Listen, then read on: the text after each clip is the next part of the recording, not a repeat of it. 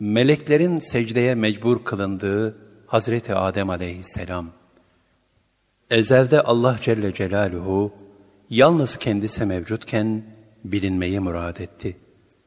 Sıfatlarının Esma-i İlahiye'nin tecellisiyle bu kainatı yarattı.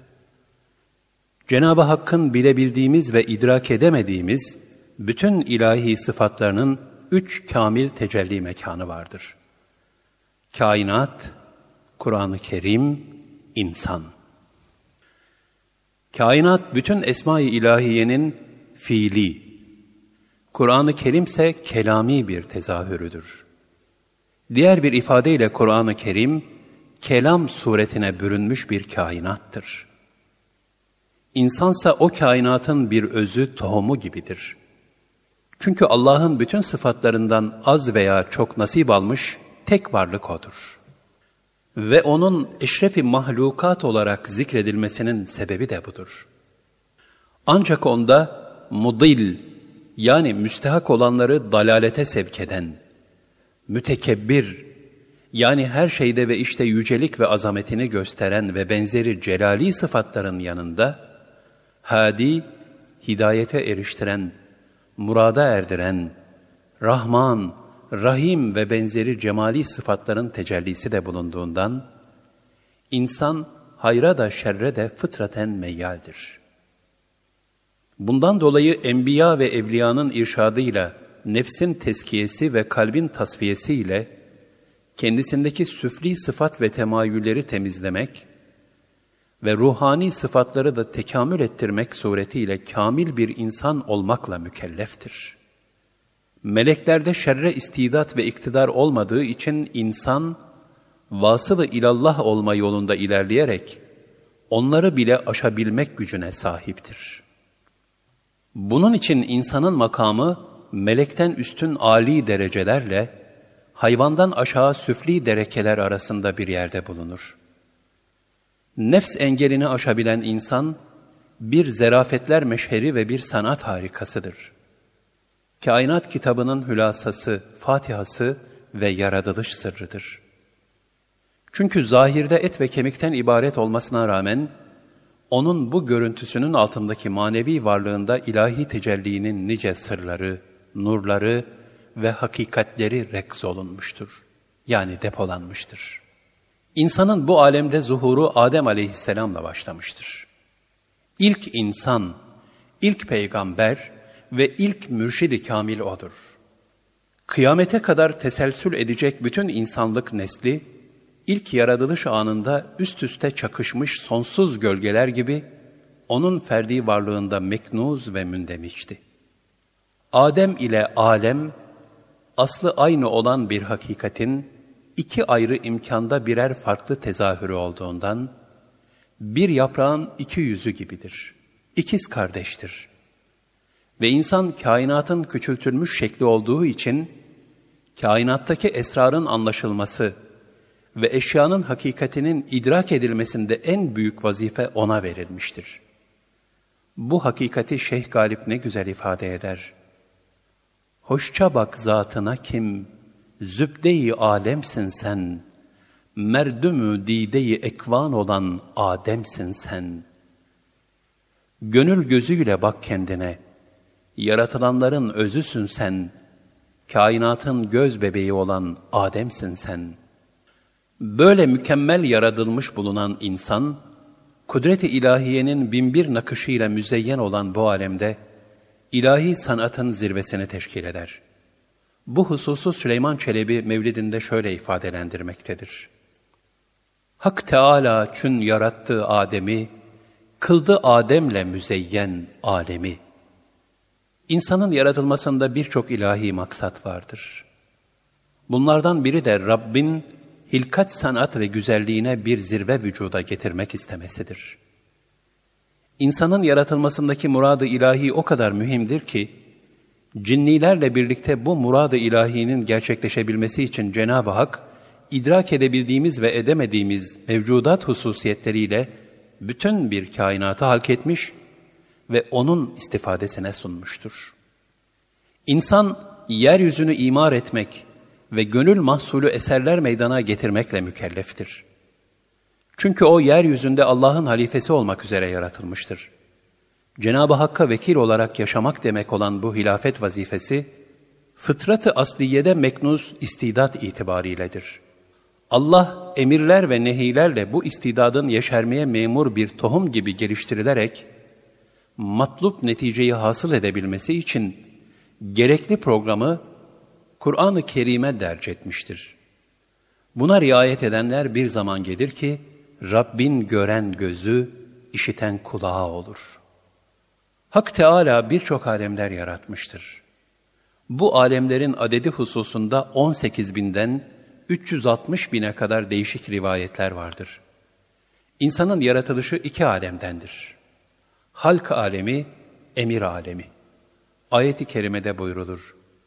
Bilmiş olun ki emir de halk da O'nundur. El-Araf 54 Cenab-ı Hak Kur'an-ı Kerim'de halaka fiiliyle ifade buyurduğu, elle tutulan gözle görülen, buğutları ve boyutları olan dünyaya halk alemi denir. Bu görülen alem toprak, su, hava, ateş vesaire halk alemindendir. Kur'an-ı Kerim'de de ki, ruh Rabbimin emrindendir. El-İsra 85 ayetiyle ifade edilen metafizik, manevi ve deruni aleme de emir alemi denilir. Kalp, akıl, sır, ruh, hafi, ahva vesaire emir alemindendir. Bu iki yaratışı da ayet-i kerimede Halik Teala şöyle bildirir. Bir şey yaratmak istediği zaman onun yaptığı sadece ol demekten ibarettir. O da hemen olu verir. Yasin 82 Yine Allah Teala Meryem suresinin 9. ayeti kerimesinde seni hiçbir şey değilken yarattım buyurmaktadır. Yaratılışımızın sebep ve hikmetlerinin başlıcaları. 1. İnsanın yaratılmasına evveliyetle Cenab-ı Hakk'ın varlığı sebep olmuştur. Nitekim hadisi kutsi'de şöyle beyan buyurulmuştur. Kuntu kenzen mahfiyen fe ahbabtu en u'rafe fe halaktul halka li u'raf. Ben gizli bir hazineydim, bilinmemi arzu ettim, marifetime muhabbet ettim de bu kainatı yarattım. 2. İnsanın yaratılışındaki muazzam sanat, Hakk'ın yüce ve harikulade sanat ve azametinin muktezasıdır. Zariyat suresinin 20 ve 21. ayetlerinde mealen şöyle buyurulur. Kesin olarak inananlar için yeryüzünde ve kendi nefislerinde Allah'ın azametini gösteren deliller vardır. Görüp de düşünmez misiniz? Ayrıca Cenab-ı Hak bir başka ayeti kerimede insanın yaratılış safhalarını bildirdikten sonra azametini şu şekilde ifade eder. Yaratanların en güzeli Allah ne yücedir.'' El-Mü'minun 14 3. Esma-i İlahiye'nin kamil tecellisi, mahlukat arasında yalnız insandadır. Meleklerde kibriya ve muddil gibi esmanın tecellileri olmadığı için, nefs engeli yoktur. Günah işlemezler. Bu sebeple nefs engelini aşıp vasıl ilallah ve halifetullah olabilme istidadı yalnız insana lütfedilmiştir.'' Bu lütfu ilahiyi, insanın varlık alemine gelişini ve bu varlık aleminden yine ona dönüşünü Aziz Mahmud Hüdayi Hazretleri ne güzel ifadelendirir. Ezelden aşk ile biz yane geldik. Hakikat şem'ine pervane geldik. Tenezzül eyleyip vahdet ilinden bu kesret alemin seyrane geldik. Geçip ferman ile bunca avalim Gezerken alemi insane geldik. Fena buldu vücudu fani mutlak. Bıraktık katreyi ummane geldik. Nemiz ola hüdaya sana layık.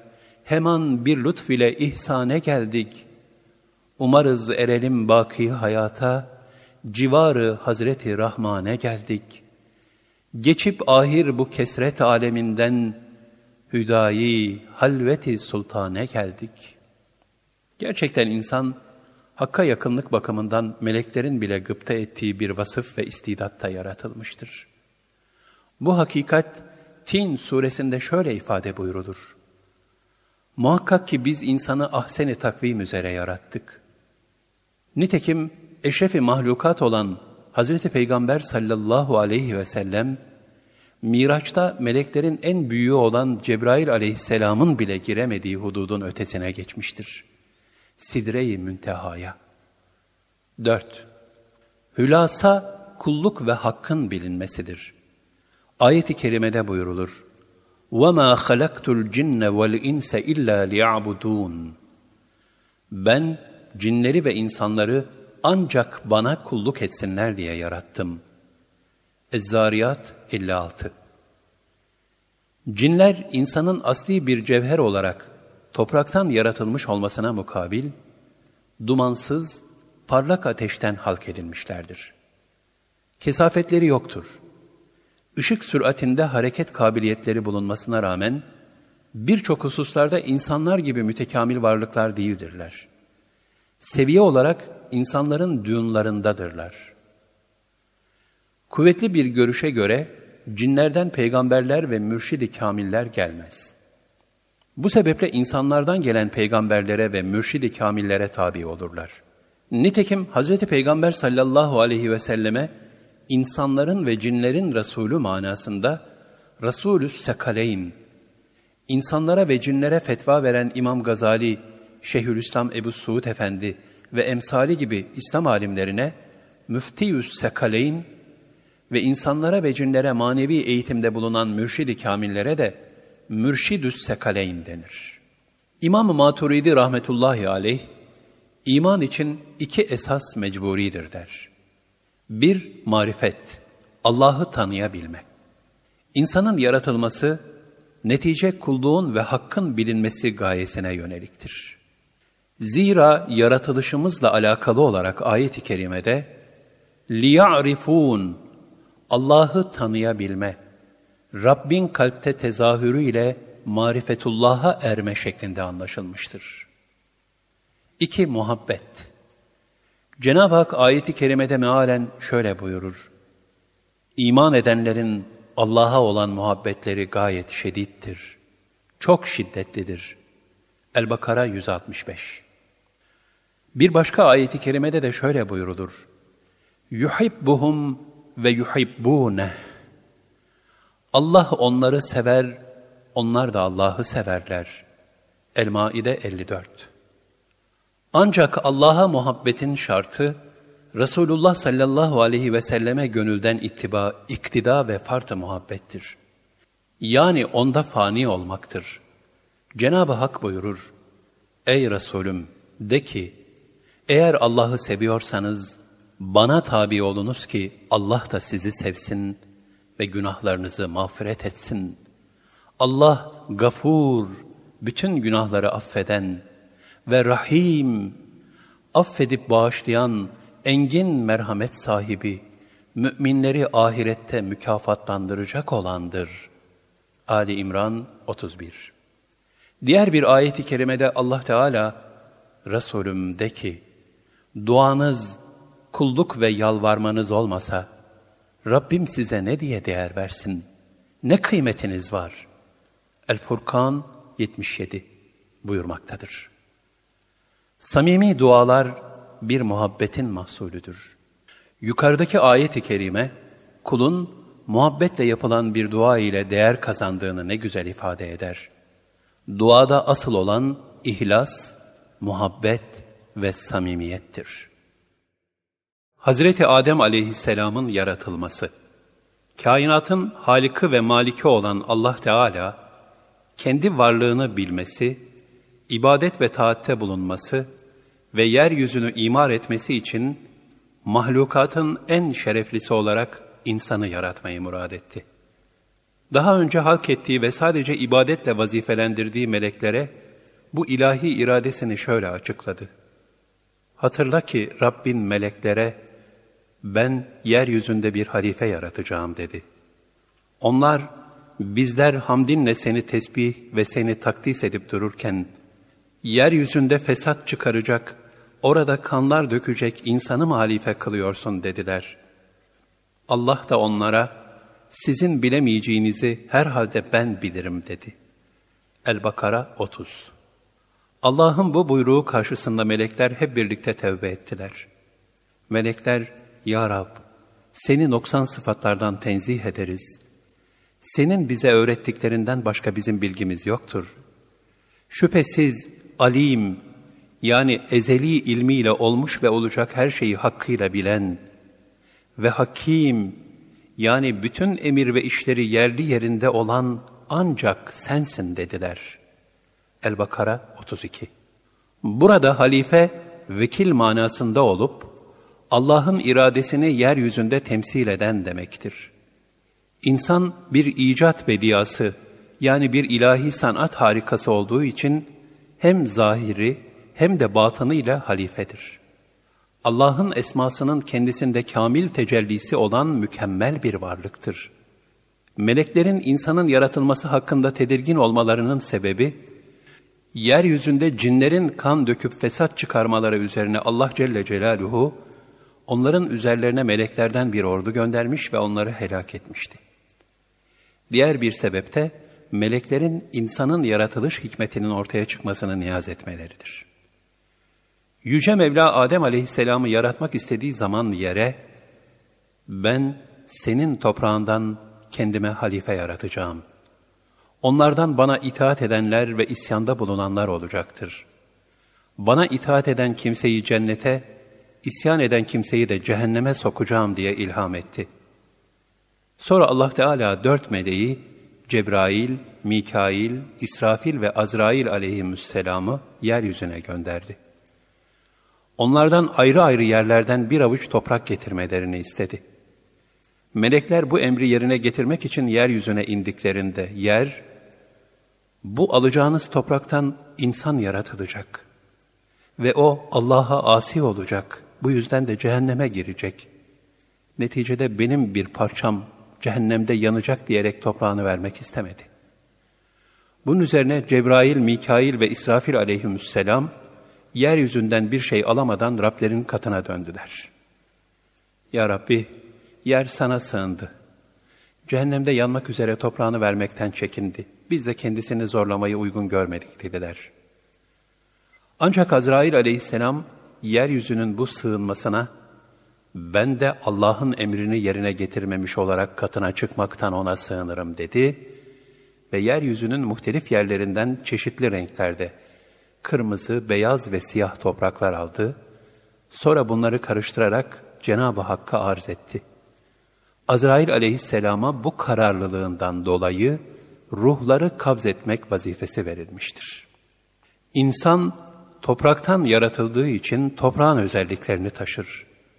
Toprak zaman zaman kurur, sıcaktan kavrulur, suya hasret çeker, bir mevsim kışın cefasına katlanır, bol bahar yağmurlarıyla yeniden dirilir. Binbir güzellik, renk, koku ve ahengiyle ilahi kudret akışlarını sergiler. İnsanın da toprağa benzer ortak bir kaderi vardır. Hayat ihtirasının girdaplarında çöllerdeki kum fırtınaları gibi çalkalanır durur. Nefsin sultasında kendisini perişan eder. Ancak nefs engelini aşması neticesinde kamilleşir.'' toprağın bahar yağmurlarından hayat bulduğu gibi, feyz ve rahmet tecellilerine nail olarak bir ergamlaşır.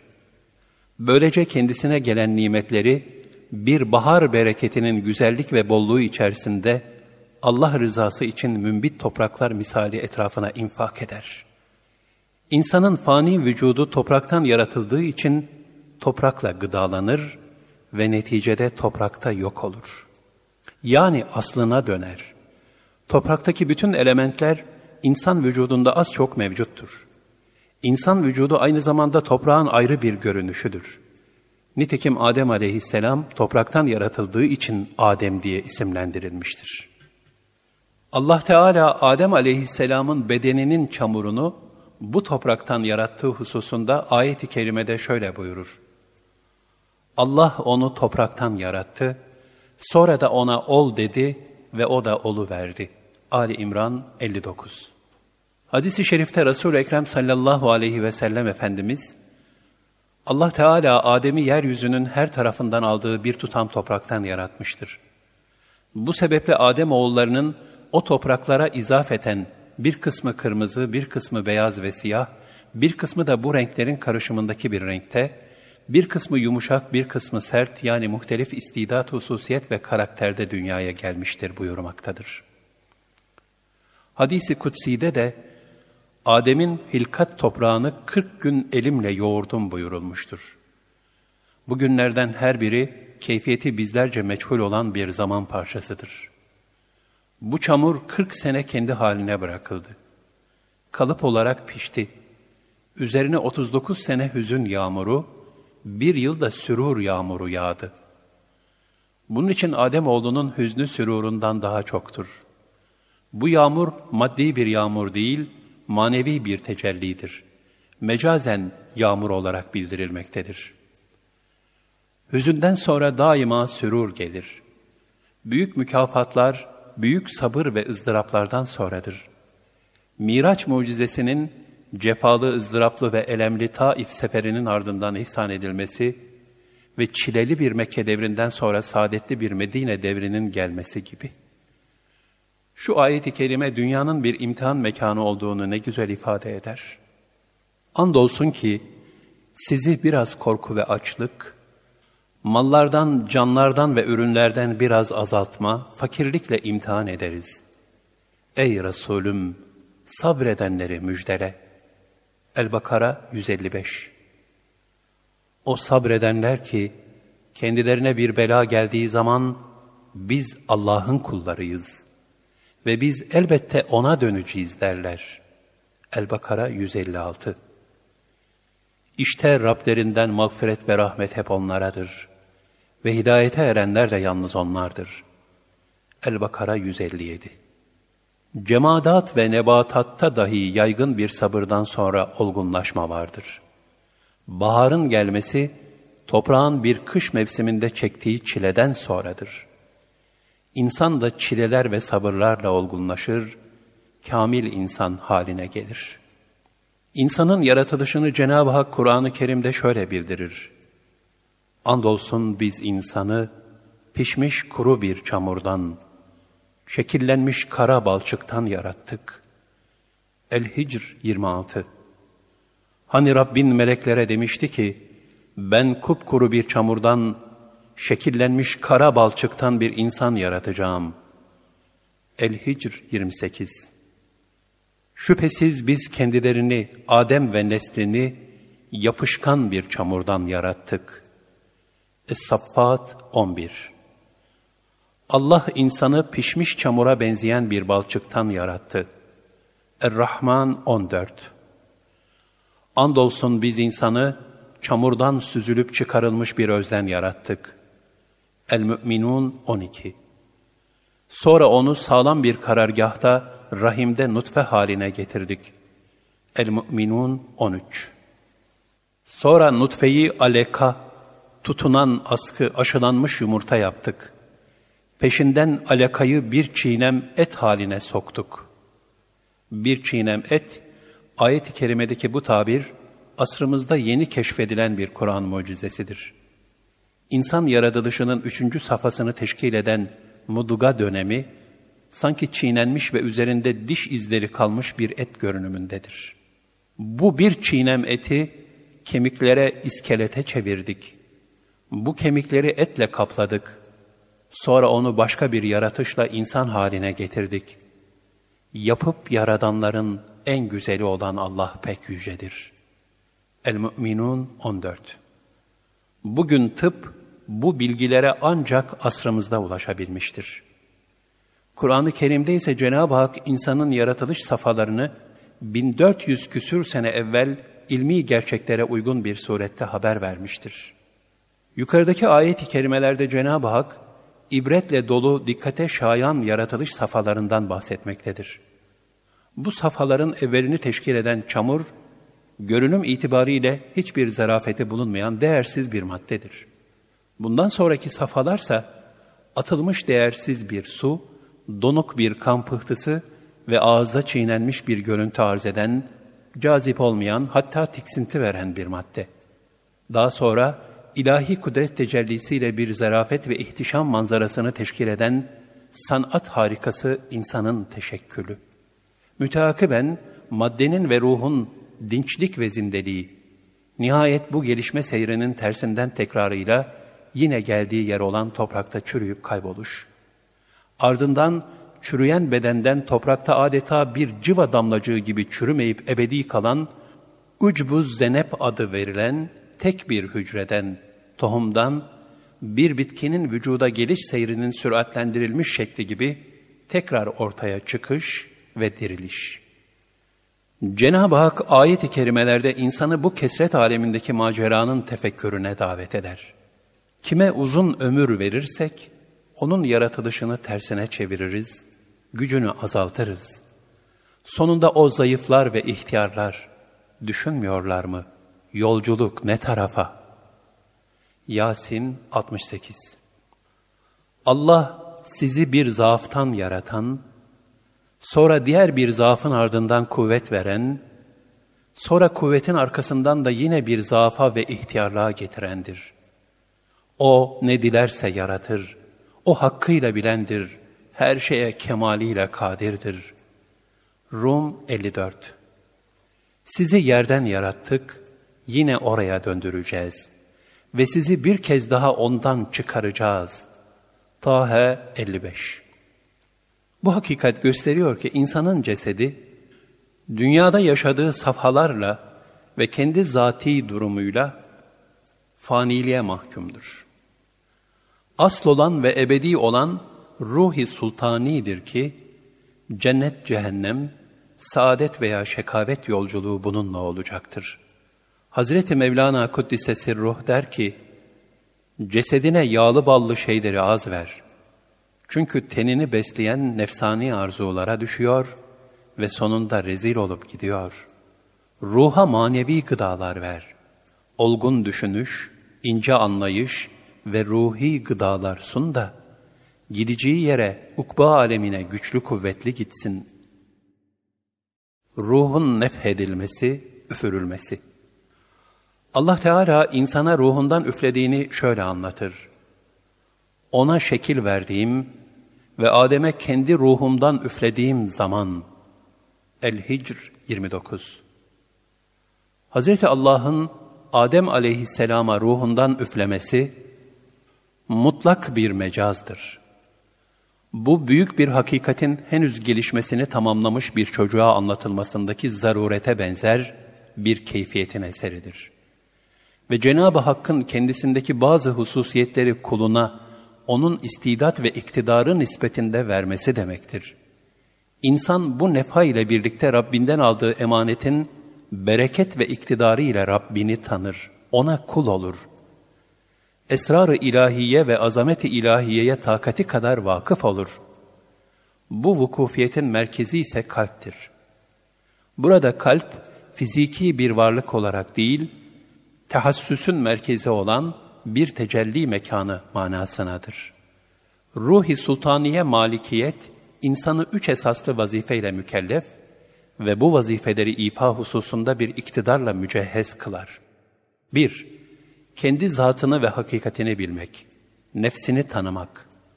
İki, kendisinin mucidini bilmek, Rabbini tanımak, marifetullah. Üç, mucidine karşı fakr ve zaruretini bilmek, hiçliğe vasıl olmak. Hadis-i şerifte buyurulur, Men arafa nefsehu fekad arafe rabbeh. Kim nefsini bilirse Rabbini tanır.'' Yaradılan ilk varlık nuru Muhammedi olduğu gibi ruhların yaratılışında da onun ruhu ilktir. Diğer ruhlar onun ruhu şerifinin kadro kıymetinin bilinmesi için bir mücevherin mazrufu kabilindendir. Bu sebeple Hazreti Peygamber sallallahu aleyhi ve sellem Efendimiz'e Ebul Ervah, ruhların babası denir. Ebu Hureyre radıyallahu anh anlatıyor. Ashab-ı kiram hazeratı Allah Resulü sallallahu aleyhi ve selleme sordular. Size peygamberlik ne zaman ihsan oldu? Cevaben o sallallahu aleyhi ve sellem, Adem su ile toprak arasındayken buyurdular. Bu itibarla o, nübüvvette de ilktir. Bu, vücut, ruh ve nübüvvet ikiliğinin esrarına kapıyı, ileride Hazreti Adem'e meleklerin secde ettirilmesi nüktesinde aralayacağız. Ruhu iki kısımda mütalaa edebiliriz. Bir, ruhu sultani, emir alemindendir. Bedenden ayrıdır. Bedenle beraber olması, müsbet veya menfi tasarrufta bulunmasıyladır. Bedenin çürüyüp yok olması ona tesir etmez. Ancak beden arzuları üzerindeki tasarrufu nihayete erer. İki ruhu hayvani, halk alemindendir. Bedenin tüm uzuvlarına yayılmıştır. Esas hükümranlığı kan üzerindedir.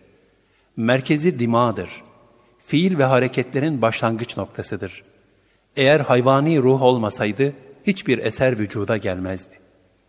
İşte insanın fiilleri bu sultani ruh ile hayvani ruhun müşterek hasletleri içinde ortaya çıkar. Ruhun beş devresi 1. Adem, yokluk devresi. İnsan üzerinden henüz kendisi anılan bir şey olmadığı uzun bir süre geçmedi mi? El-insan bir. 2. Ruhlar aleminin varoluş devresi. Elest bezmi.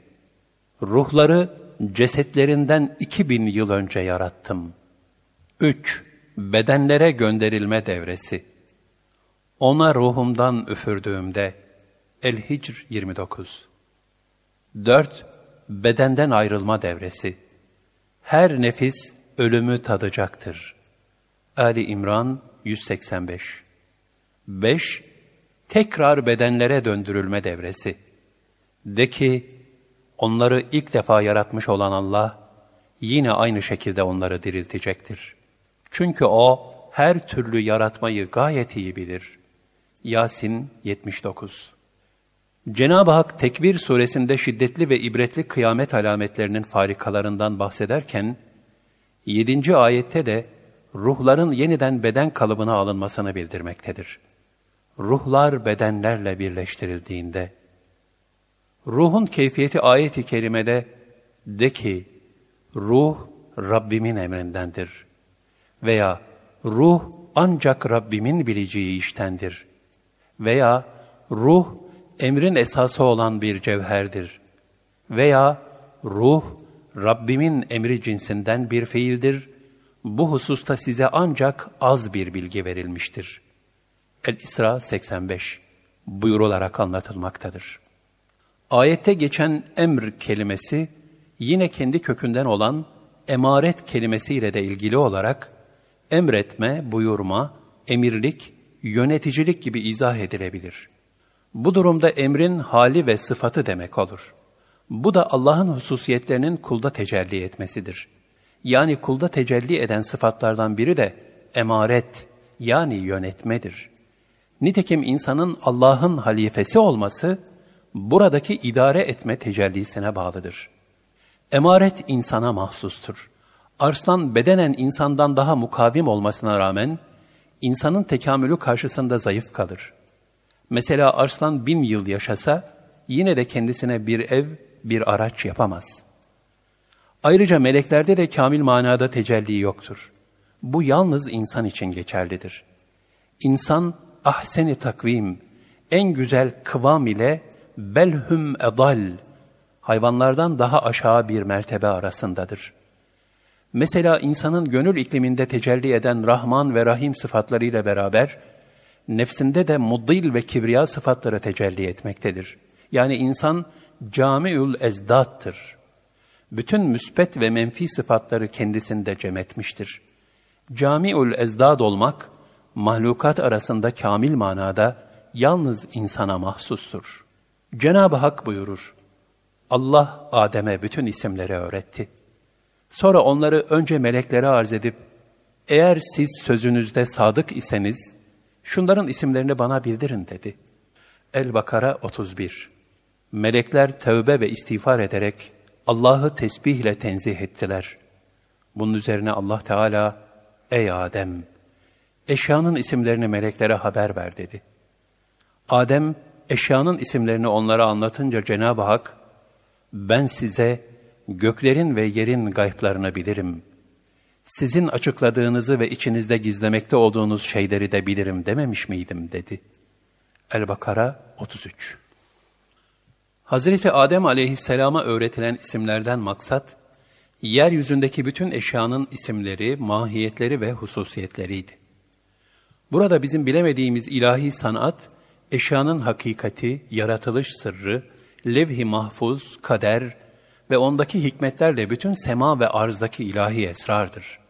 Dolayısıyla Cenab-ı Hakk'ın bilinebilmesi ancak kalbi bir hayatla mümkündür. Eşyanın hakikat ve esrarı kalbi duyuşlar nispetinde ortaya çıkar.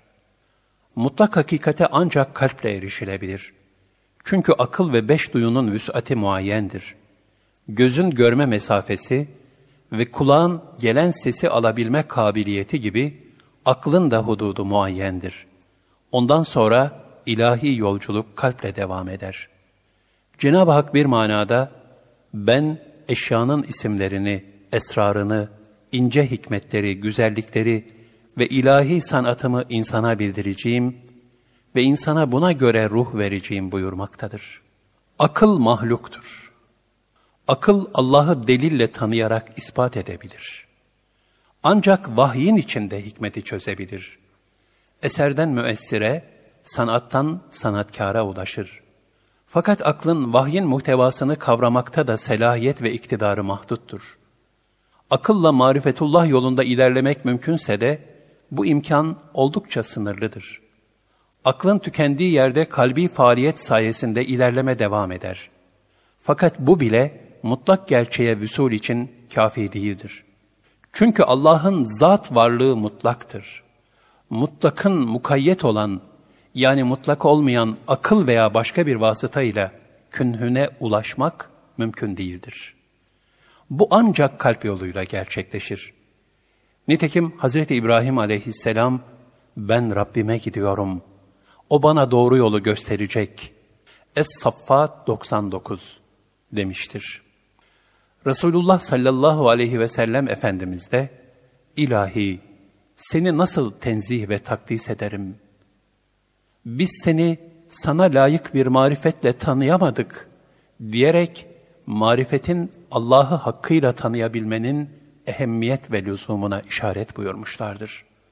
Resulullah sallallahu aleyhi ve sellem Efendimiz Cenab-ı Hak'tan üç türlü ilim telakki etmiştir. Birincisi kendisiyle Allah Celle Celaluhu arasında mahfuzdur. Bu ilim beşer idrakinin üzerinde olduğundan insanlara açıklanmamıştır. Ancak nur-u nübüvvetle kavranabilir.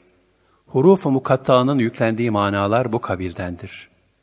İkincisi, umuma ait olan şeriat ilmidir. Bütün insanlık alemi bu bilgilere iman etmek ve onlarla amel etmekle mükelleftir. Üçüncüsü, bir kısım ehli zevata verilmiştir ki, o da tasavvuftur, zühttür, takvadır, ihsan duygusuna vasıl olabilmektir. Bunlar anlayış ve idrak ediş hususunda fevkalade bir kudretle teciz edilmiş bulunan, müstesna insanların kavrayabilecekleri gerçeklerdir. Resulullah sallallahu aleyhi ve sellem, böyle gerçekleri ashab-ı kiramdan Hazreti Ebu Bekir ve Hazreti Ali gibi bazı müstesna anlayışlı kimselere nakil ve ifade buyurmuştur.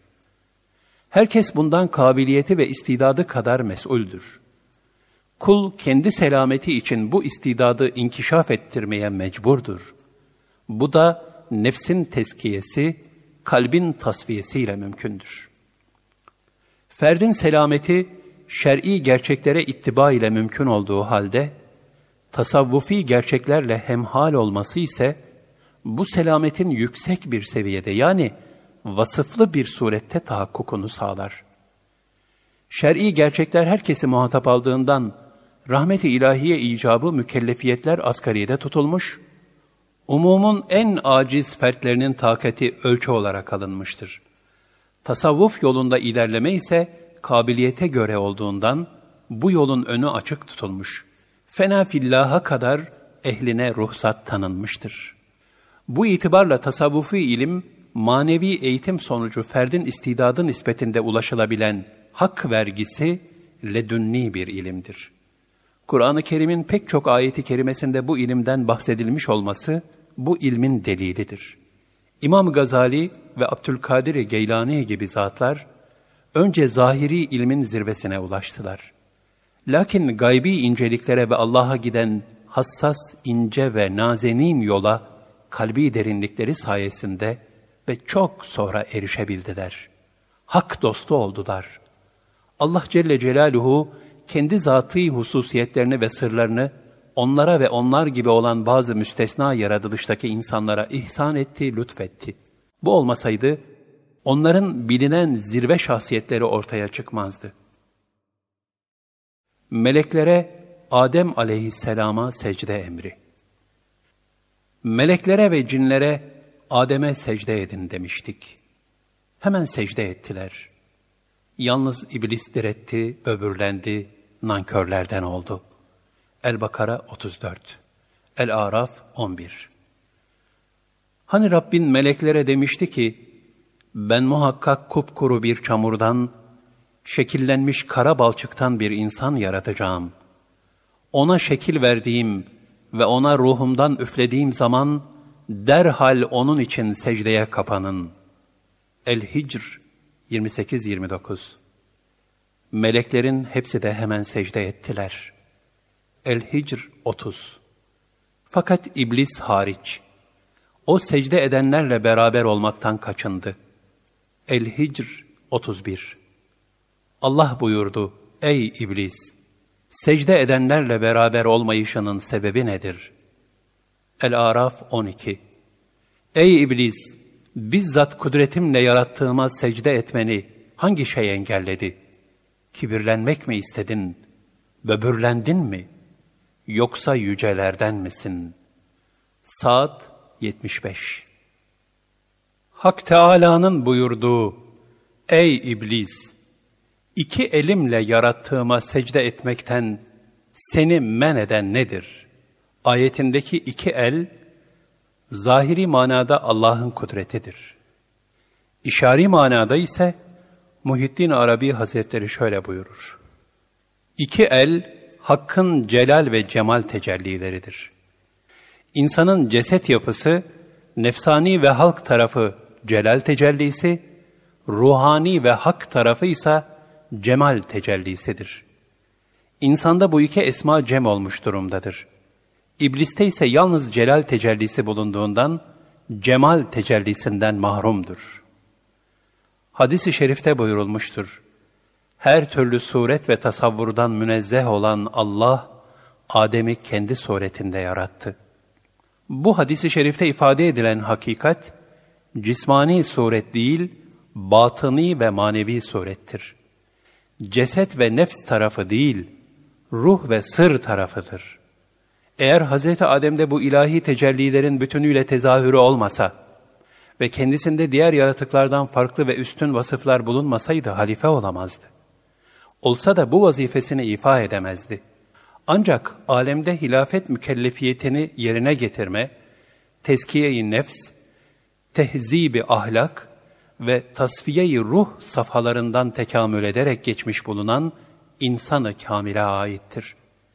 Eğer insan hidayet, istikamet, iman, ikrar, kabul ve teveddüt yani muhabbetle dostluk etmek gibi hadi tecellilerini tekamül ettirip hayatında ön plana çıkarırsa meleklerden bile üstün bir seviyeye yükselir.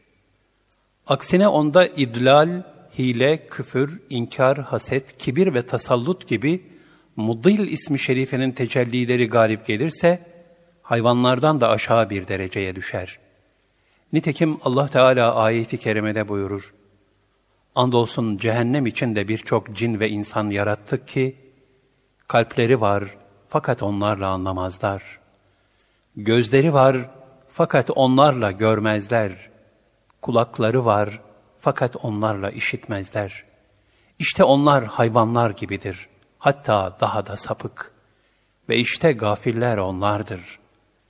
El-Araf 179 Şeytan ve onun Hazreti Adem'e secde etmemesi, şahsiyetinde meknus kibru azametin tezahürüydü. Zira o bir zamanlar meleklere hocalık edecek derecede ilim sahibiydi. Bu sebeple mümtaz bir mevkii vardı. Bu nüktede ilim ve makamın insanlarda benlik duygusunu tahrik etmek gibi bir tehlikeyi bildirmenin yanında, bir de Allah'a itaat için tek başına ilmin kifayetsizliğine işaret vardır. Şeytan parlak, dumansız ateşten yaratılmış olan cin taifesindendi. Bu sebeple aklına göre bir kıyas yaptı ve kendi varlık sebebi olan dumansız parlak ateşin Hz. Adem'in yaratıldığı balçağa üstünlüğünü iddia etti. Çünkü kendinde bir varlık ve şeref tevehhüm ediyordu. Cevheri asli itibariyle daha değerli olan bir menşeeden vücuda gelen ve kendine göre bin netice daha şerefli olan bir varlığın, daha dun bir menşeye dayanan Adem'e secde etmesini kendisi için zillet haddeyledi. Bu keyfiyette hakikate vüsul için aklın kifayetsizliğine işarettir. Nitekim iblis Cenab-ı Hakk'a karşı, beni ateşten, onu çamurdan yarattın, ben ondan daha üstünüm deme cehalet ve ahmaklığına düşmüştür. El-Araf 12 Şeytan, Hz. Adem aleyhisselamın çamurunu gördü, yüceliğini göremedi. Bu dünyaya ait çamuru seyretti fakat öteki aleme ait olan maneviyatına ama oldu. Şeytanın bilemediği taraf, insanın hakkın halifesi, halifetullah olmasıydı. Çünkü o Hazreti Adem aleyhisselamı nefsinin gözüyle değerlendirmişti. Böylece idraki Hazreti Adem'in maddesinden öteye geçememişti. Ölçüyü haktan değil nefsinden almıştı. Bu yüzden şaşırdı, hissiyatıyla hareket etti.'' ve o ana kadar arzusu dışında hissiyatına dokunan bir teklifle karşılaşmamış olan ve böyle bir imtihan geçirmemiş bulunan iblis, ilahi hikmeti kavrayamadı. Nefsinin girdapları arasında boğulup perişan bir şekilde Allah'a asi oldu. İblis, Hazreti Adem'e kendi üstünlüğünü kaybetmemek endişesiyle secdeden kaçınmış, azgın nefsine boyun eğmişti. Ancak bu tavrı ile korktuğundan daha kötü bir hale düştü acı bir şekilde dergah-ı ilahiden kovuldu ve bir zamanlar reisi olduğu meleklerin yanından bedbahtlık çukurlarına yuvarlanarak rezil oldu. Nitekim iblisin isyanı üzerine Allah şöyle buyurdu. Öyleyse çık oradan, sen artık kovulmuş bir şeytansın. Muhakkak ki kıyamet gününe kadar lanet senin üzerine olacaktır. El-Hicr 34-35 Ayrıca Araf suresinin 13. ayetinde de Allah Teala iblise, öyleyse in oradan, orada büyüklük taslamak senin ne haddine, çık, çünkü sen aşağılıklardansın buyurmuştur. Böylece şeytan aleyhillâne, Hazreti Adem'e üstünlük davası güderken, melekler arasındaki yerini de kaybetti. Hayatından endişe ederek Allah'a yalvardı. İblis, ey Rabbim, o halde varlıkların tekrar diriltileceği güne kadar bana mühlet ver dedi. El-Hicr 36 Murad-ı ilahi olarak bu izin kendisine verildi. Allah, sen bilinen bir vakte kadar kendilerine mühlet verilenlerdensin buyurdu. El-Hicr 37-38 Evvelce temas etmiş olduğumuz üzere Adem aleyhisselamın şahsiyetinde kıyamete kadar dünyaya gelecek olan bütün insanlık meknuz olduğundan, insanın tekrimi keyfiyetinde herkesin bir hissesi vardır. Ayrıca Hazreti Adem'in şahsında bütün insanların da şeytanın düşmanlığına muhatap olduğu bir gerçektir. Çünkü nefsin sahip bulunduğu bütün temayüllerin ortaya çıkmasına kulun imtihanı noktayı nazarından ihtiyaç vardı. Bunun için de şeytan gibi bir muharrik lazımdı ve beşerin cennetten dünyaya tardına vesile olan malum yasak meyve hadisesi, şeytanın kıyamete kadar insandaki nefsani temayülleri ortaya çıkarması için zaruriydi. Nitekim iddal vazifesine memur olan iblis, beşeriyetin nefsani arzularını canlandırıp tahrik ederek ruhaniyete engel teşkil etmektedir. İşte bu hikmetlerle Cenab-ı Hak, şeytana kıyamete kadar mühlet vermiştir.'' Buna mukabil de insanlara af kapısını ölüm anına kadar açık tutmuştur. Ancak bu vaat üzerine nefsinde bir emniyet hissedip de ardından kendisinin isyanının sebebini Cenab-ı Hakk'a isnat etmeye kalkışarak iblis dedi ki, öyleyse beni azdırmana karşılık yemin ederim ki ben de onları saptırmak için senin doğru yolunun üzerine oturacağım. Sonra onlara önlerinden, arkalarından, sağlarından, sollarından sokulacağım. Ve sen onların çoğunu şükredenlerden bulmayacaksın. El-Araf 16-17 İblis dedi ki, ey Rabbim, beni azdırmana karşılık ben de yeryüzünde onlara günahları süsleyeceğim, kötülükleri güzel göstereceğim ve onların hepsini mutlaka azdıracağım. El-Hicr 39 Ancak onlardan ihlaslı kulların müstesna. El-Hicr 40 Cenab-ı Hak şeytanın bu ifsadından kulların nasıl kurtulabileceğini bildirmek üzere şöyle buyurdu. İşte bana varan dosdoğru yol bu, ihlaslı kullardan olmak yoludur. El-Hicr 41 Şüphesiz ki benim kullarım üzerinde senin bir hakimiyetin ve nüfuzun yoktur. Ancak azgınlardan sana uyanlar hariç. El-Hicr 42 Hadi yerilmiş ve kovulmuş olarak çık oradan. Andolsun ki onlardan sana kim uyarsa, sizin hepinizi cehenneme dolduracağım. El-Araf 18 Allah Teala şeytana dost olanların hazin akıbetini Kaf suresinin 30. ayetinde şu şekilde bildirir. O gün cehenneme doldun mu deriz. O da daha var mı der.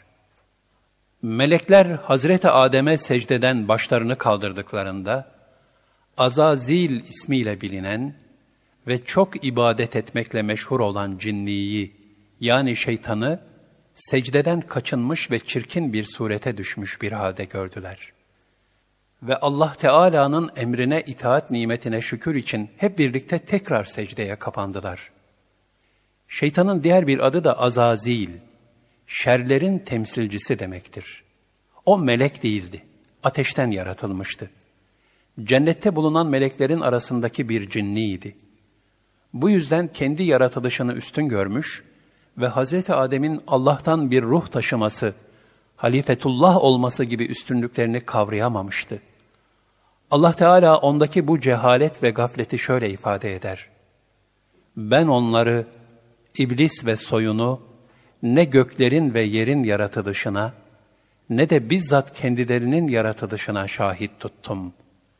El-Kehf 51 Ve Cenab-ı Hak insanları ikaz eder. İblis cinlerdendi. Rabbinin emrinden dışarı çıktı. Şimdi siz beni bırakıp da onu ve onun soyunu mu dost ediniyorsunuz? Oysa onlar sizin düşmanınızdır. Zalimler için bu ne fena bir değişmedir. El-Kehf 50 Allah Teala'nın meleklere Adem'e secde edin diye emir buyurması, Adem'e asla taabbüt manasına değil, onun hamil bulunduğu nuru Muhammedi'yi tekrim maksadına bağlıydı. Bir diğer sebep de Allah'ın emrini yerine getirin manasındadır. Zira bu secde Hazreti Adem'e olmakla birlikte bizzat Allah'a itaattir, ona ibadettir. Gerçekte Hazreti Adem bu secde emrinde kıble ve Kabe durumundadır. Zira Kabe'ye doğru yönelip secdeye varmak, Kabe'ye ibadet etmek değildir. Kabe, Cenab-ı Hakk'ın işaret buyurduğu, kullarının ibadetini disipline eden ve rahmetinin tecelli ettiği bir mekandır. Hazreti Havva validemizin yaratılması Sizi tek bir candan, Adem'den yaratan, ondan da yanında huzur bulsun diye eşini Havva'yı yaratan O'dur. El-Araf 189 Evvelce çeşitli vesilelerle izah edilmiş olduğu üzere, ezelde tek olan varlık Cenab-ı Hakk'ın kendisiydi. Onun bilinmeyi murad etmesi sebebiyle varlıklar çoğalmış, kesret alemi denilen bu alem vücuda gelmiştir. Bu, Allahü Teala'nın kendisinin bilinmesine muhabbet etmesi sebebiyledir. Bundan dolayı her varlığın yaratılış sebebi muhabbettir. Bu keyfiyet Adem aleyhisselam için de mevzu bahistir. Ancak bu muhabbet ve iştiyakın kamil hedefi aslına yani Rabbine dönmek temayülüdür. Buna ise bir nevi hazırlık safhası kabilinden bir başlangıç lazımdı. Vahdeti yalnız kendisine münhasır kılan Allah Teala, bundan dolayı her varlığı mukabil cinsiyeti olarak çift yaratmış ve onlara birbirlerine karşı bir meclubiyet ilka etmiştir. Nitekim bu kainat, zerrelerin, tanelerin, hücrelerin, bitkilerin, hayvanların, insanın ve maddenin, hatta atom içindeki elektron ve proton gibi esrarlı unsurlara kadar bütün eşyanın karakterlerine göre hususi ve acayip bir çift yaratılış kanununa tabidir. Bu aynı zamanda varlığın aslına dönme meylinin tatmini içinde zaruridir. Yani alemi kesretten geldiği yere vahdete dönmek hem tabii ve hem de mecburi bir temayüldür. İşte o vahdete bir köprü ve zemin teşkil etmek üzere karşıt cinsler arasında birbirlerine temayül fıtridir. Aynı zamanda Allah Teala bu keyfiyeti nesillerin devamına da vesile kılmıştır. Diğer taraftan Allah'tan gelen insan, ondan dur, uzak olduğu nispette gurbette demektir. Gurbet, yalnızlığı, çaresizliği ve bunun neticesi olan melali icap ettirir. Ve insanda bir avunma ve teselli ihtiyacı doğurur. Bu sebeptendir ki halk, yalnızlık Allah'a mahsustur der. Ondan gayrısının teselli ve avunmaya ihtiyacı vardır. Bütün bu fıtri hususiyetler, cennet bütün güzelliklerle dolu olduğu halde, Adem aleyhisselamın kendi cinsinden bir eş yaratılmasını istemesini gerekli kılmıştır. Böylece Leylalarla muhabbetin, nihayette onları aşıp Mevla'ya intikali sağlayıcı bir köprü olma keyfiyeti gerçekleşmiştir. Bunun içindir ki Leylalarla başlayan muhabbet macerası, Mevla'da sükun bulduğu nispette mana kazanır.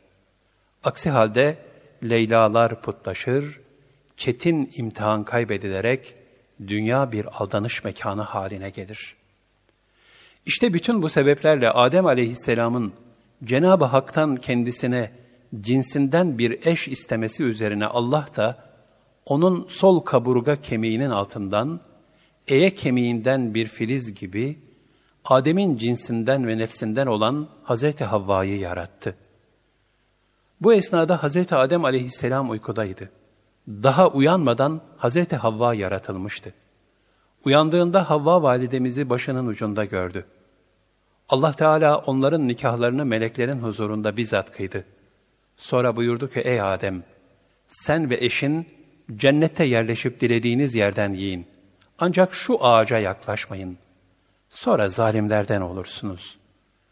El-Araf 19 Cennetten tard ediliş Allah Teala'nın kullarını imtihan etmesi, onun Hazreti Adem'i yaratışıyla birlikte tatbik mevkiine koyduğu bir murad-ı ilahisidir.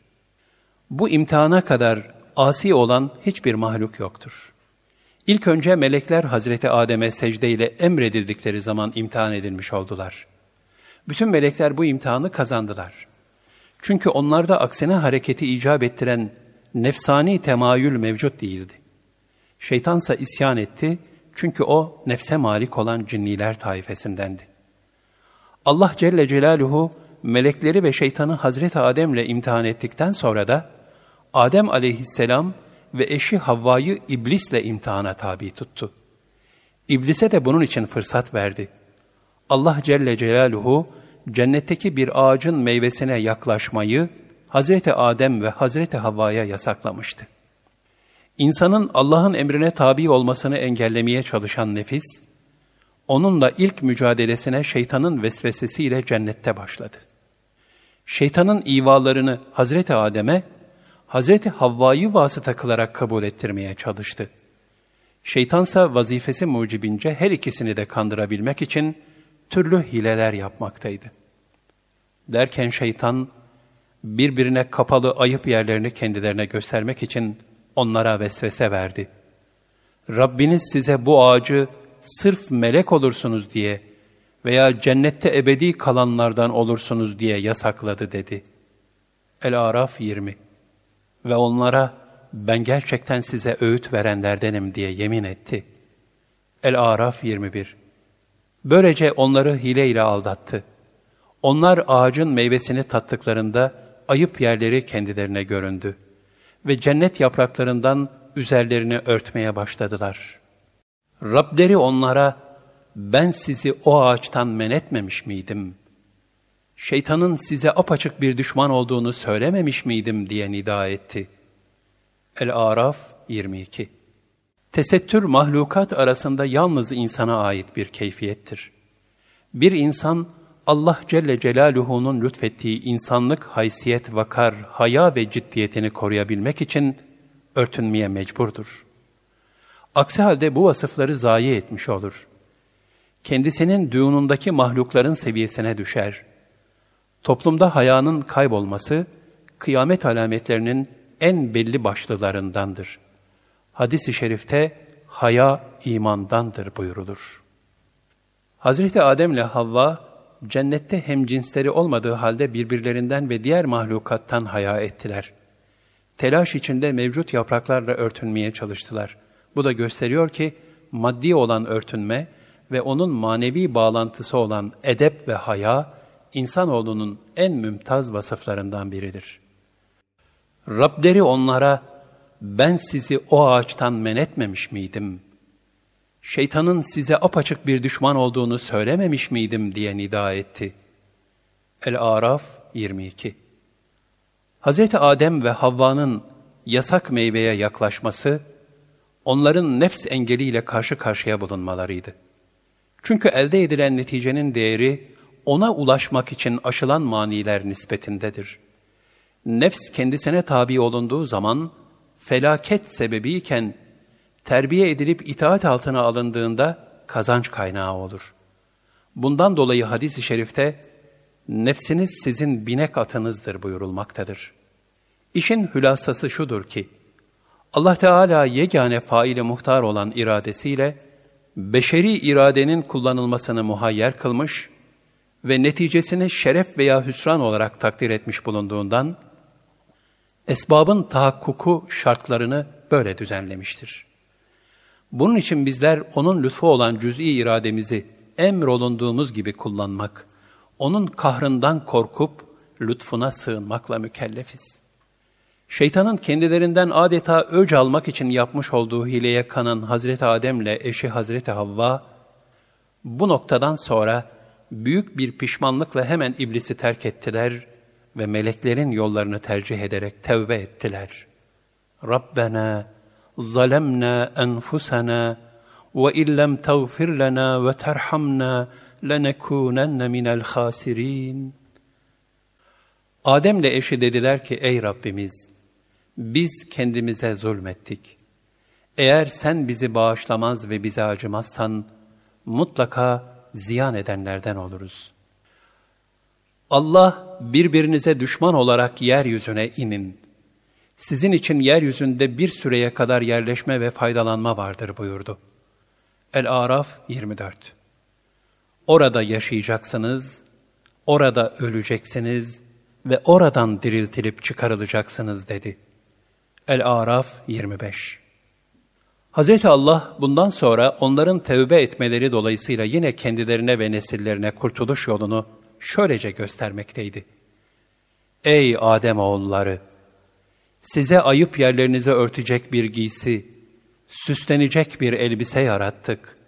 Takva elbisesi. İşte o daha hayırlıdır. El-Araf 26 Diğer bir ayet-i kerimede Cenab-ı Hak, üstünlüğün ancak kalp alemiyle mümkün olabileceğini bildirmektedir. Şüphesiz ki Allah indinde sizin en kıymetliniz, takva bakımından en üstün olanınızdır. El-Hucurat 13 Bir sonraki ayette Allah Teala insanları yine ikaz ediyor. Ey Adem oğulları! Şeytan ana ve babanızı ayıp yerlerini kendilerine göstermek için elbiselerini soyarak cennetten çıkardığı gibi sizi de aldatmasın. Çünkü o şeytan ve arkadaşları sizin onları göremeyeceğiniz yerden sizi görürler. Şüphesiz biz şeytanları inanmayanların dostları kıldık. El-Araf 27 Cenab-ı Hak, Adem aleyhisselama zelle, yani gayri iradi hata işletti. Murad-ı ilahi Adem aleyhisselam ve Havva validemizin insan için yaratılan yeryüzüne inmeleri, orada insan neslinin çoğalması ve kainatın yok olma zamanı olan kıyamete kadar bu neslin devam etmesi, ruhunu yüceltip Rabbine yaklaştıranların tekrar Adem aleyhisselamın geldiği mekan olan cennete döndürülmesi, nefsine adananlarınsa şeytanın arkadaşları olarak cehenneme girmesidir. Bu muradı ilahi Resulullah sallallahu aleyhi ve sellem şöyle izah buyururlar. Hazreti Adem ve Hazreti Musa aleyhisselam münakaşa ettiler. Musa Adem'e işlediğin günahla insanları cennetten çıkaran ve onları şekabete, bedbahtlığa atan sen değil misin dedi. Hazreti Adem de Hazreti Musa'ya sen Allah'ın risalet vermek suretiyle seçtiği ve hususi kelamına mazhar kıldığı kimse ol da, daha yaratılmamdan 40 yıl önce Allah'ın bana yazdığı bir işten dolayı beni ayıplamaya kalk. Bu olacak şey değil dedi. Resulullah sallallahu aleyhi ve sellem devamla buyurdu ki, Hazreti Adem, Hazreti Musa'yı ilzam etti. Cevap veremez hale getirdi. Susturdu. İnsanın haleti ruhiyesi, psikolojik yapısı. Kur'an-ı Kerim'de insanın haleti ruhiyesindeki zaafları şöyle bildirilir. İnsanlara bir rahmet tattırdığımızda ona sevinirler. Şayet yaptıklarından ötürü başlarına bir fenalık gelse hemen ümitsizliğe düşüverirler. Er-Rum 36 Biz emaneti göklere, yere ve dağlara teklif ettik de, onlar bunu yüklenmekten çekindiler. Mesuliyetinden korktular. Onu insan yüklendi. Doğrusu o çok zalim ve çok cahildir. El-Ahzab 72 Cenab-ı Hak bu ayeti kerimede insanın çok zalim ve çok cahil olduğu için mesuliyetten korkmadığını ve emaneti yüklendiğini bildiriyor. Zulmün zıttı adildir. Adil, aynı zamanda ameli salih manasında kullanılmaktadır. Nitekim Cenab-ı Hak, Asır suresinde insanın hüsrandan kurtulması için ameli salih sahibi olmasının zaruretinden bahseder. Cehlin zıttı ise ilimdir. İlim de zahiri ve batıni olmak üzere iki çeşittir. İmam Gazali Kuddise Sirruh, hakiki alimler yani peygamber varisleri, zahiri ve batıni alimlerdir buyurmaktadır. Ayet-i kerime muktezasınca ameli salih sahibi olup, zahiri ve batıni ilmimizi irfana eriştirebildiğimiz kadar, zalum ve cehul sıfatlarından kurtulmuş oluruz. Ayrıca yukarıdaki ayeti kerimelerde Allah Celle Celaluhu, insanın esrar-ı ilahiye ve azameti ilahiyeden gafil olarak yaşaması ile düçar olacağı bedbahtlığı bildiriyor. Şair de insanın yüklendiği bu mesuliyeti ve neticesini şöyle dile getirir. Eli boş gidilmez gidilen yere. Rabbim boş gelmedim ben suç getirdim. Dağlar çekemezken o ağır yükü iki kat sırtımda pek güç getirdim. Sufilere göre insanın öz sıfatı bilgisizliktir. Ayet-i kerimede cehul, çok cahil buyurulması buna bir delildir. Mutlak ilim yalnız Allah'a mahsustur. İnsana ise az bir ilim verilmiştir. Cenab-ı Hak şöyle buyurur. Size ancak az bir ilim verilmiştir. El-İsra 85 Nitekim insanların ilmi, Evliyaullah'ın ilmi yanında deryadan bir katre, Evliyaullah'ın ilmi, peygamberlerin ilmi yanında deryadan bir katre, peygamberlerin ilmi, Hazreti Peygamber sallallahu aleyhi ve sellem Efendimizin ilmi yanında deryadan bir katre ve Resulullah sallallahu aleyhi ve sellemin ilmi de Allah'ın ilmi yanında deryadan bir katre mesabesindedir.'' Ancak verilen bu az bir ilimle amel edilip takvaya vasıl olunabilirse, Allah'tan ihsan gelmesiyle kul arif hale gelir. Marifetten yani Allah'ı hakkıyla tanıyabilmekten hisse almaya başlar. Esrar-ı ilahi açılır. Allah'tan korkun. Allah size gerekli olanı öğretir. Allah her şeyi bilmektedir. El-Bakara 282 İnsan hayrı istediği kadar şerri de ister. İnsan çok acelecidir. El-İsra 11 Burada insanın psikolojik yönü ele alınıyor. Gerçekten insanlar öfkelendiği, bir sıkıntıyla karşılaştığı ve güçlüklere rastladığı zamanlar muhataplarına çok kolaylıkla beddua edebilmektedirler. Halbuki bu zor ve güç durumlardan sabır ve metanetle kurtulmaya çalışmak gerekir. Ancak aceleci yapısıyla insan, böyle durumlarda ümitsiz ve kötümser bir haleti ruhiye içinde bazen teessürünün çokluğundan, Allah'ım canımı al da beni bu sıkıntıdan kurtar gibi sözlerle kendisi için beddua eder ki, bunlar asla doğru değildir. İnsan aceleci bir tabiatta yaratılmıştır. Size ayetlerimi göstereceğim, benden acele istemeyin. El-Enbiya 37 İnsanlardan kimi Allah'a yalnız bir yönden kulluk eder. Şöyle ki, kendisine bir iyilik dokunursa buna pek memnun olur. Bir de musibete uğrarsa çehresi değişir, dinden yüz çevirir. O, dünyasını da ahiretini de kaybetmiştir. İşte bu apaçık ziyanın ta kendisidir. El-Hac 11 Denizde başınıza bir musibet geldiğinde, ondan başka bütün yalvardıklarınız kaybolup gider. O sizi kurtarıp karaya çıkardığında, yine eski halinize dönersiniz. İnsanoğlu çok nankördür. El-İsra 67 Onun sizi kara tarafında yerin dibine geçirmeyeceğinden yahut başınıza taş yağdırmayacağından emin misiniz? Sonra kendinize bir koruyucu da bulamazsınız. El-İsra 68 Yahut onun sizi bir kez daha oraya denize gönderip üzerinize bir kasırga yollayarak inkar etmiş olmanız sebebiyle sizi boğmayacağından emin misiniz? Sonra bundan dolayı kendinize intikamınızı almak için bizi arayıp soracak bir destekçi de bulamazsınız. El-İsra 69 İnsanın hırsı Allah onu insanı imtihan edip rızkını daralttığında ise Rabbim beni önemsemedi der. El-Fecr 16 Hayır, doğrusu siz yetime ikram etmiyorsunuz. Yoksulu yedirmeye birbirinizi teşvik etmiyorsunuz. Haram helal ayırmaksızın mirası hırsla yiyorsunuz. Malı aşırı biçimde seviyorsunuz. El-Fecr 17-20 Gerçekten insan pek hırslı ve sabırsız yaratılmıştır. El-Me'ariç 19 Kendisine fenalık dokunduğunda sızlanır, feryat eder. El-Me'ariç 20 Ona imkan verildiğinde ise pinti kesilir.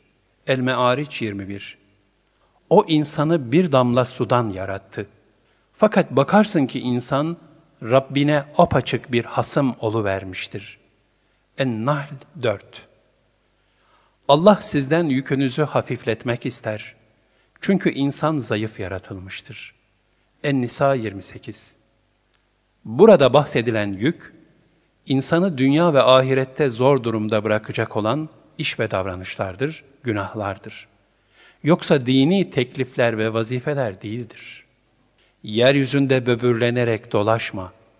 Çünkü sen ağırlık ve azametinle ne yeri yarabilir ne de dağlarla ululuk yarışına girebilirsin. El-İsra 37 İnsanda kul olma özelliği vardır. Ya nefsani temayüllerine yani eşyaya ve menfaatlerine ya da Rabbine kul olacaktır. Rabbine layıkıyla kul olabilmesi için de nefs engelini aşması lazımdır. Bunun için bezme ezeldeki bela evet sen bizim Rabbimizsin ahdine sadık kalmış olması icap eder. Ruh bu ahdi yaparken her şey ayandı. Melekleri görüyor, azameti ilahiyi rahatlıkla seyrediyordu. Lakin ant veren bu ruh, hadis-i şerif mucibince ana karnındaki Cebrail aleyhisselam vasıtasıyla 120. günde üfürülünce, beş duyunun esaretine girdi. Nefs engeliyle karşılaştı letafetten kesafete büründü. perdelendi. İnsan Allah'ın ihsan ettiği manevi istidatlarla bu beş duyuyu Rabbin arzu ettiği istikamette teskiye etmesiyle nefs engelini aşmış olur. Beş duyunun da istikamete girmesi, kalbin tasfiyesi ve nefsin teskiyesiyle mümkündür. Bunun sonunda kesafet azalır, letafet artar. Kalp hakikatleri alıcı hale gelir. Ona şekil verdiğim ve Adem'e kendi ruhumdan üflediğim zaman El-Hicr 29 diye beyan edilen ruh, emir aleminden gelen ruhu sultanidir. Fani olan cesedin içine girmiştir. Hazreti Mevlana Celaleddin Rumi, bu ruh sultaninin cesedin içinde kaybolmaması ve cesede hakim olması için şu misali verir.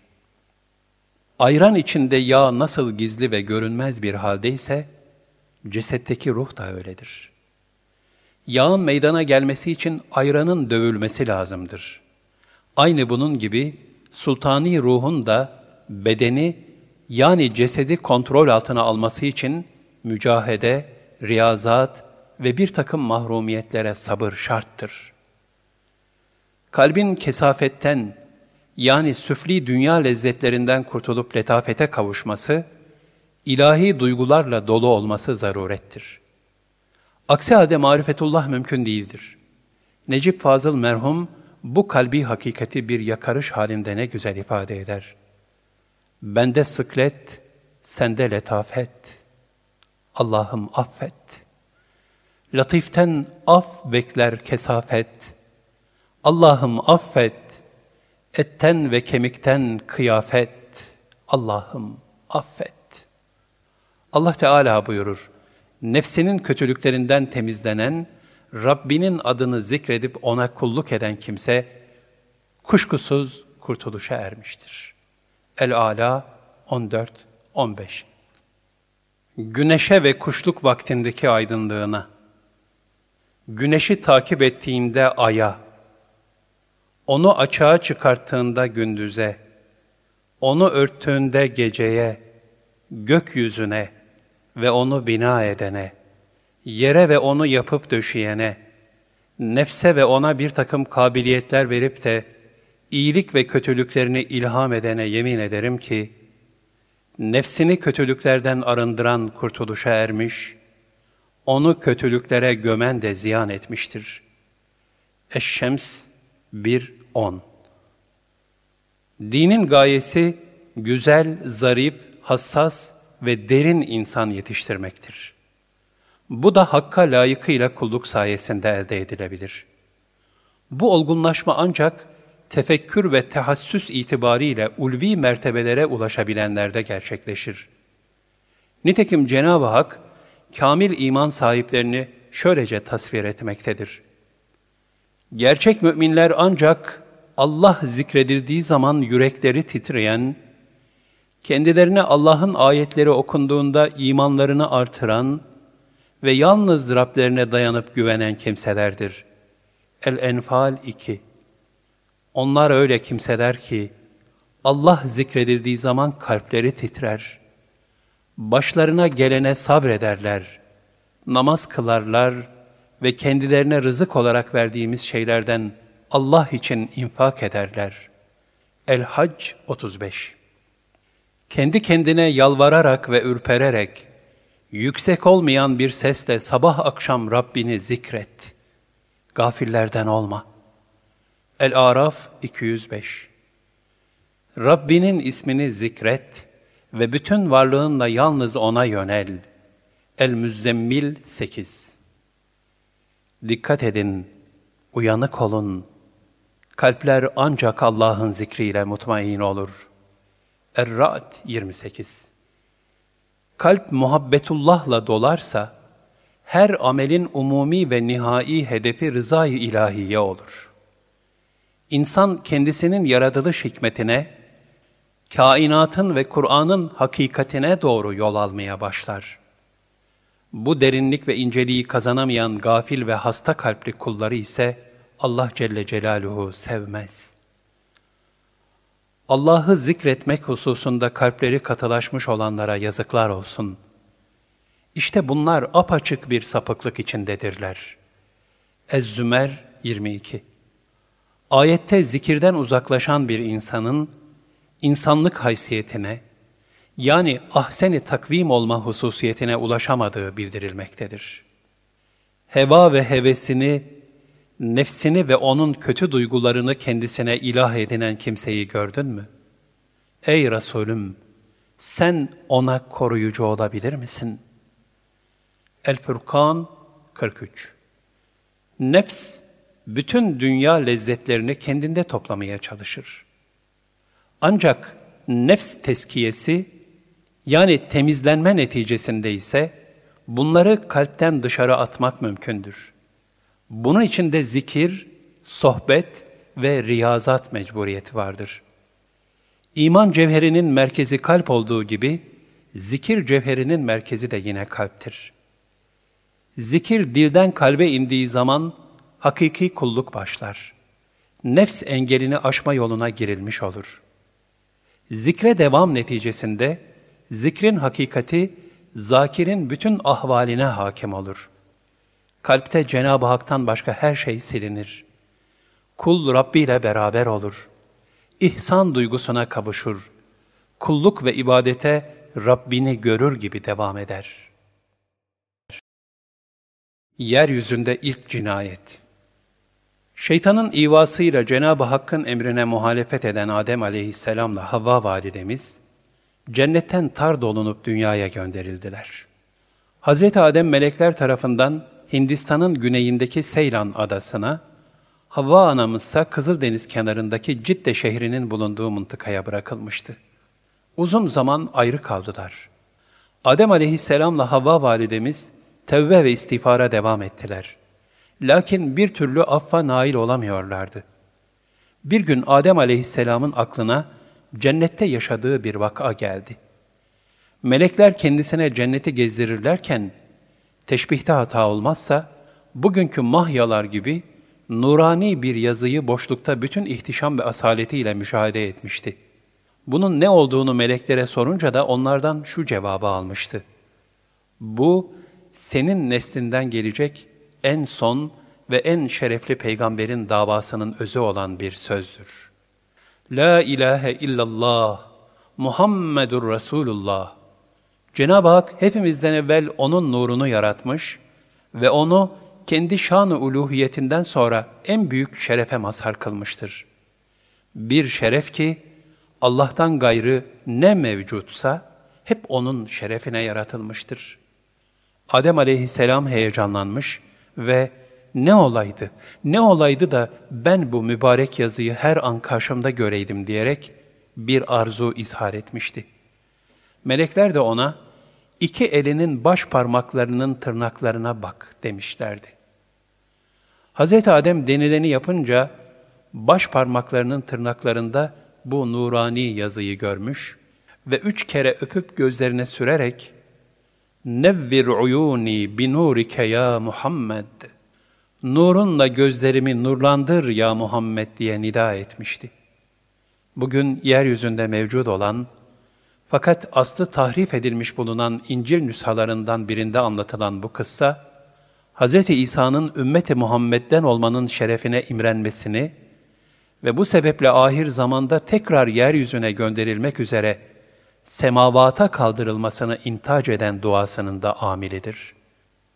Bu vakayı hatırlayan Adem aleyhisselam, Hz. Muhammed sallallahu aleyhi ve sellemin indi ilahideki şeref ve itibarını düşünerek, nihayet Cenab-ı Hak'tan onun yüzü suyu hürmetine affını talep edince, bu talep kabul edilmiş ve Allah Teala kendisine Mekke istikametinde yol göstermek üzere bir meleği memur etmiştir.''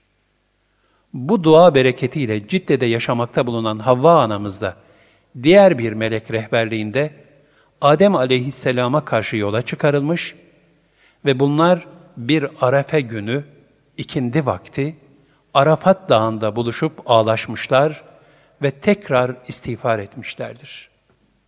Hz. Adem ile Hz. Havva'nın birbirlerine olan muhabbet ve meclubiyetleri, Havva'nın farklı bir cinsten değil, Adem'in cüz'ünden halk olunmasındandır. İhsan ve keremi sonsuz olan Cenab-ı Hak, onların dualarını kabul etmenin yanında bir de onların neslinden olup, kıyamete kadar her sene aynı gün ve saatte oraya gelip, af talep edecek olanların kâffesini de affetmek vaat ve lütfunda bulundu ki, hacıların Arafe günü Arafat'a çıkıp istiğfar etmelerinin hikmeti budur. Bu buluşmadan sonra Adem aleyhisselamla Havva validemiz, Allah'ın emriyle bugünkü Mekke şehrinin olduğu yeri vatan edindiler. Bundan dolayı Mekke şehrinin bir adı da Ümmül Kura, yani yerleşim bölgelerinin anasıdır. Burada insanlar çoğalmaya başladı. Bu kadar çabuk çoğalmanın hikmeti, Havva validemizin bir batında çok çocuk dünyaya getirmesiydi. Rivayete göre takriben 10-15 arası. Bir batında doğan çocuklar birbirleriyle kardeş olurlardı. Birbirleriyle nikahları haramdı ancak diğer bir batında doğanlarla evlenebiliyorlardı. Kabil aynı zamanda ve aynı batında doğan kız kardeşini almak istedi. Habil ise bunun şeriata uygun olmadığını, diğer zamanda doğan kardeşlerinden birini alması gerektiğini ihtar etti. Kabil bu ikazı dikkate almayarak, kendisinin yaptığı fiilin doğru bir davranış olduğu iddiasında bulundu. Bunun üzerine Habil, burada kimin doğru hareket ettiğinin anlaşılması için Allah'a birer kurban adamalarını kardeşine tavsiye etti. O zamanlar kurban, herkesin mesleği icabı elinde bulunan varlıktan beridirdi. Kurban verilen bu şeyler bir dağ başına konur, bir müddet sonra da gidip bakılır. Ortadan kaybolan kurban, Cenab-ı Hak tarafından kabul edilmiş olurdu. Habil'in koyun sürüleri vardı. Kurban vermek için içlerinden en semiz ve cüsseli olan bir koçu seçti. Kabil ise ziraatle uğraşırdı. O da en cılız bir buğday demetini kurban olarak ayırdı. Habil ve Kabil bir müddet sonra bıraktıkları kurbanları tetkik için gittiler. Habil'in kurban ettiği koç kabul edilmiş, Kabil'in cılız buğday demeti ise olduğu gibi duruyordu. Kabil öfkelendi, ayet-i kerimede buyurulduğu ve çile kardeşi Habil'i katletti. Onlara Adem'in iki oğlunun haberini gerçek olarak anlat. Hani birer kurban takdim etmişlerdi de, birisinden Habil'den kabul edilmiş, diğerinden Kabil'dense kabul edilmemişti. Kurbanı kabul edilmeyen kardeş, kıskançlık yüzünden andolsun seni öldüreceğim dedi. Diğeri de Allah ancak takva sahiplerinden kabul eder dedi ve ekledi. El-Maide 27 Andolsun ki sen öldürmek için bana elini uzatsan bile ben sana öldürmek için el uzatacak değilim. Ben alemlerin Rabbi olan Allah'tan korkarım. El-Maide 28 Ben şu kötü fiilinden dolayı istiyorum ki sen hem benim günahımı hem de kendi günahını yüklenip ateşe atılacaklardan olasın. Zalimlerin cezası işte budur. El-Maide 29 Nihayet nefsi onu, Kabil'i, kardeşini öldürmeye itti ve onu öldürdü. Bu yüzden de kaybedenlerden oldu. El-Maide 30 Derken Allah, kardeşinin cesedini nasıl gömücüğünü ona göstermek için yeri eşeleyen bir karga gönderdi. Katil kardeş, yazıklar olsun bana. Şu karga kadar da olamadım mı ki kardeşimin cesedini gömeyim dedi ve ettiğine yananlardan oldu. El-Maide 31 Aklın vahyin içinde bir değeri vardır. Hikmeti çözer. Vahyin dışında ise akıl, insanı nefsin afetlerine sürükler. Akıl bıçak gibidir. Ekmek de keser, insan da keser. Kabil'in aklı, ilahi vahyin dışında kaldığı için onu idlale, sapıklığa götürdü ve ahiretini mahvetti. İttika ve ihlas olmayan kimselerde akıl hem kendine hem de umuma karşı o kimsenin zulmünü artırır. Kabil'de olduğu gibi kardeşini katletmeye kadar kasteder. Habil ise ihlaslı kullardan olduğu için akıl nimetini vahyin istikametinde kullanarak Kabil'e nasihatte bulundu ve Allah korkusuyla hareket etti. Nefsin kötü sıfatlarından olan kıskançlık ve haset, kimin üzerinde hakimiyet kurarsa, o kişiye her türlü kötülüğü yaptırabilir. Hatta o kardeşini bile öldürmekten çekinmez. Ancak bunun neticesi dünyada rezil ve rüsvay olarak büyük bir vicdan azabı ile pişmanlık, ahirette de acıklı bir azaptır. Kıskançlar kendi üzerindeki nimeti görmezler, daima başkalarının elindeki nimetleri görürler. İlahi takdire razı değillerdir. Bu hastalığın çaresi, yine nefsi terbiye ve tezkiye ederek, nefsi emmareden kurtulmak ve nefsi mutmainneye ulaşmak, özellikle Allah'ın verdiğine razı olmak, razıya makamına kavuşmakla mümkündür. Kabil ve Habil'in kişiliklerinde melek şeytan kutuplaşması vardır. Kabil, şeytan gibi kendi noksanlığını muhatabında aramış, Habil ise bir melek gibi tehdit ve töhmetten değil, Allah'tan korktuğunu hatırlatmıştır. Biri şeytan gibidir etmiş, diğeri ise Allah'a yönelmiştir. İnsanlık tarihinde ilk defa meydana gelen bu adam öldürme, kardeş kanı dökme hadisesi üzerine Resulullah sallallahu aleyhi ve sellem buyururlar. Zulmen öldürülen her insanın kanının günahından, Adem'in iki oğluna da mutlaka bir pay ayrılır. Çünkü adam öldürmeyi ilk adet eden O'dur. Yine Hazreti Peygamber sallallahu aleyhi ve sellem buyururlar. Kim bir hayrı başlatır ve kendinden sonra da onunla amel edilirse, bu kimse hem kendi amelinin ve hem de öbürlerinin amelinin sevabını, onların sevabını eksiltmeksizin aynen alır. Kim de kötü bir iş işlerse, bu kimseye hem kendi işinin günahı, hem de onu takliden işleyenlerin günahı, onlarınkinden bir eksiltme hasıl etmeden aynen gelir. Bu hadisi şerif de gösteriyor ki, kim bir hayra delalet ederse, kendisinden sonra devam eden o hayırdan, kim de bir şerre sebep olursa, kendisinden sonra teselsül edecek o şerden hisse alır. Adem aleyhisselamın kıssasından alınacak ibretler. 1. Hata karşısında Adem aleyhisselamın yaptığı gibi hemen istiğfar etmek. 2.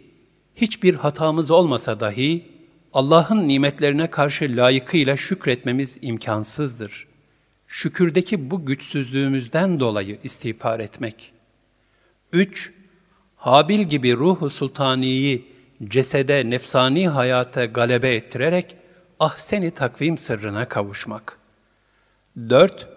Hayra sebep olanlar kendisinden sonra gelip aynı hayrı işleyenlerin ecrinden nasip alırlar.